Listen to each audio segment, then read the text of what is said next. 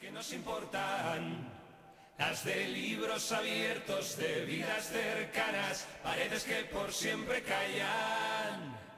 Que al resto del mundo deseo sincero de éxitos en la batalla. Que pensemos despacio, queramos deprisa y caminemos con la frente alta.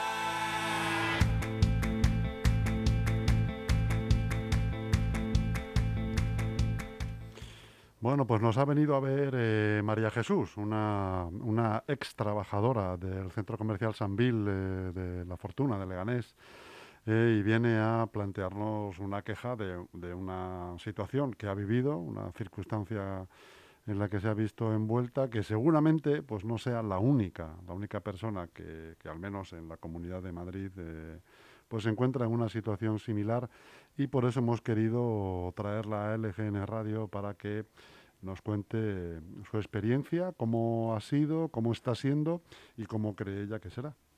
Adelante, María Jesús. Hola, buenos días. Soy María Jesús y... Acércate, por, por favor, al, al Hasta micro. el día Ah, 1 de febrero he estado trabajando en el grupo Sanvil. Es un grupo venezolano que, que, bueno, que tiene ese centro comercial y he estado trabajando con ellos desde mayo del 2017. Eh, he estado en ERTE desde el principio de la pandemia y el otro día me han llamado y me han sacado del ERTE, directamente me han despedido. Eh, sin, sin derecho, sin finiquito, sin nada. Me han puesto en la calle con 78 euros de seis días de vacaciones del año pasado y nada más. Estoy en una situación de, con respecto a ellos, de desigualdad. Ellos son grandes, son un monstruo. Eh, estoy desamparada.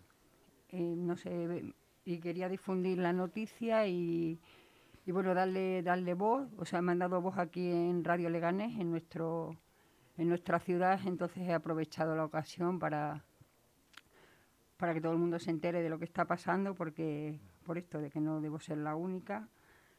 Y luego, por otra parte, pues eh, yo entiendo que esto es ilegal, que no han respetado los seis meses, no me han rescatado, no he estado los seis meses que marcaba la ley. Y bueno, que ellos han recibido por mí un subsidio, tenía un compromiso con nuestro gobierno de...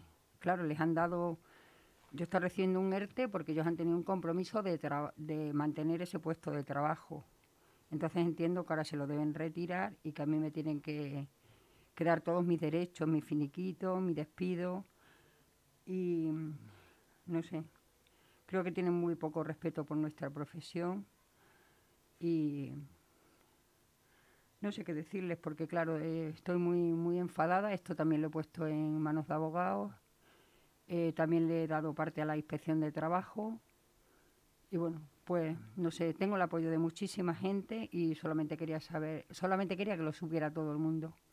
Yo sé que mi situación es muy, es de, bueno, que estaremos muchos en, igual y bueno, estoy un poquito nerviosa, normal. Y nada, solamente tengo que decirles que, que bueno, que espero que esto se resuelva de forma favorable, porque son derechos de todos y que aquí nos ampara una ley y, y bueno, y por esos cauces vamos y, y, a ver al final qué pasa. María Jesús, tú estabas contratada por Sanvil, por la empresa Sanvil, sí. o, o, estabas trabajando en una tienda de dentro del centro comercial. Yo trabajo, trabajaba en una tienda de ropa, no tiene nada que ver, es una firma, eh, no tiene nada que ver con ellos, porque es una franquicia, los responsables son ellos. ¿A ti el, el que te pagaba era Sanvil? Sí, Sanvil, uh -huh. el grupo Barquisimeto. En el, en el, mes de marzo, entiendo, te mandan a un ERE, ¿no? Cuando sí, empieza todo esto sí. de la pandemia, el confinamiento. ¿Y cuánto tiempo estás en el ERE? Pues hasta el día 28 me llamaron y me comunicaron de... que cesaba el, vamos, que me despedían. ¿El 28 de enero? El 28 de enero. De enero. Sí. Te llaman para como sí. para ingresar otra vez a trabajar, pero te Sí. dicen que eh, no vas a ir a trabajar y que estás despedida. Sí, así es. Eh, ¿Tú sabes si hay otra persona en tu lugar o Que yo no sepa, sabes, no. no tienes información No, no, no, de ese tipo? ¿Qué te dicen los abogados? Eh, nada, que denuncie, que es improcedente, que, tenían que, haber, que me tenían que haber rescatado el ERTE y que tenían que haber respetado los seis meses que marca la ley, que por algo han tenido las subvenciones. Y, y así. Entiendo que has denunciado, ¿no? Sí. Y estás Sí, un sí, poco a sí. la espera del resultado. sí, yo tengo ¿no? mi abogada y me siento, por esa parte me siento muy respaldada, muy segura, porque sé que está haciendo las cosas, que está dando los pasos bien dados. ¿Y ahora de qué, de qué vives, María Jesús? Pues ahora empezaré a cobrar el paro. Bueno, tengo también una pensión de viudedad, soy viuda desde hace 18 años y bueno, pero bueno, yo siempre he trabajado y... ¿Te arreglaron los papeles del paro, digamos, cuando te despidieron? Paro, sí, pero nada de finiquito ni... Yo llevo más de tres años con ella. además he sido una buena trabajadora, me he dejado allí... Me gusta, me gusta lo que hago, me gusta la venta, o sea... ¿En ningún momento alguien de Sanville se ha puesto en contacto contigo para, darte alguna explicación, para decirte, darte alguna esperanza? No, todo lo contrario. La persona que me despidió, que le dije, bueno, pues yo voy a, no estoy conforme, voy a hacer lo que tengo que hacer, me dijo, bueno, esperamos las, las notificaciones. Ahí yo ya vi un punto de chulería como diciendo, nos vas a denunciar, mm. mándanos las notificaciones que aquí están. Bueno, así es. ¿Tienes alguna, no sé si, si alguna compañera tuya le ha sucedido lo mismo? ¿Habéis, habéis puesto una denuncia conjunta o estás tú sola en esto? Eso hubiera sido lo suyo, pero no, no. Yo solamente tengo conocimiento de lo mío. Mm. Yo sé que hay otra persona, pero mm, presuntamente no sé, presuntamente no sé si ella está cobrando el ERTE. Yo sé que le cogió una persona de la empresa en su país. está expatriada, está en Venezuela, y yo no sé si esta persona está en ERTE, no está en ERTE porque sé que no está en el país. o sea, que, que tú sepas, habéis sido dos personas un poco más perjudicadas en todo Pero ya este le digo, presuntamente la otra persona no está aquí y yo no sé cuál es su situación laboral. Yo puedo hablar de lo mío porque sí que es lo que conozco y lo que sé. Muy bien. María Jesús, pues eh, no sé si quieres decir alguna más y denunciar alguna cosa más. Este es el momento.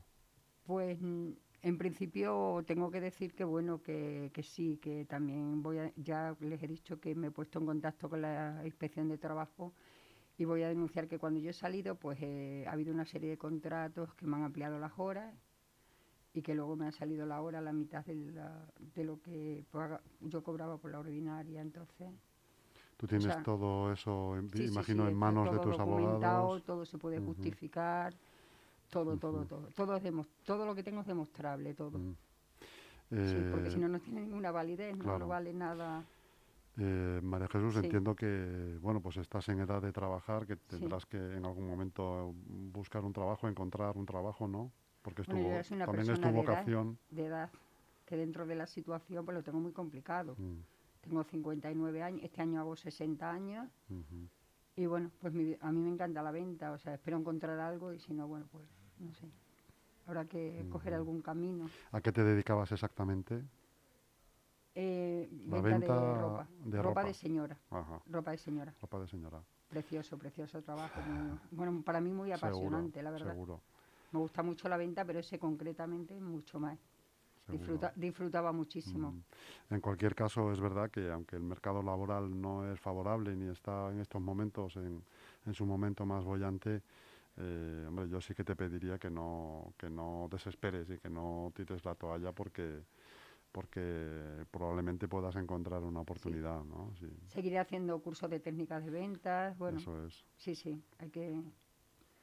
Bueno, pues me voy a reinventar. No sé de qué manera, pero lo haré seguro. Nunca es tarde. Claro que sí. María Jesús, ten en cuenta que, bueno, pues eh, hemos, entre la crisis del 2009 al 2012 y ahora esta crisis de la pandemia y tal, pues eh, por aquí hemos tenido algunos invitados pues, que están, están atravesando o han atravesado momentos también muy complicados, muy difíciles, y luego han venido a vernos otra vez con, con, la, con la reinvención que han, que han conseguido, ¿no? A pesar de la edad y todo. Me parece ¿eh? muy interesante eso, sí, sí, sí, Volver para contar... De repente probablemente pues tú tengas una habilidad que pues, no sé si la conoces o no la conoces, a lo mejor en muchas de, los, de las situaciones se, se desconocen las habilidades que tenemos ocultas, ¿no?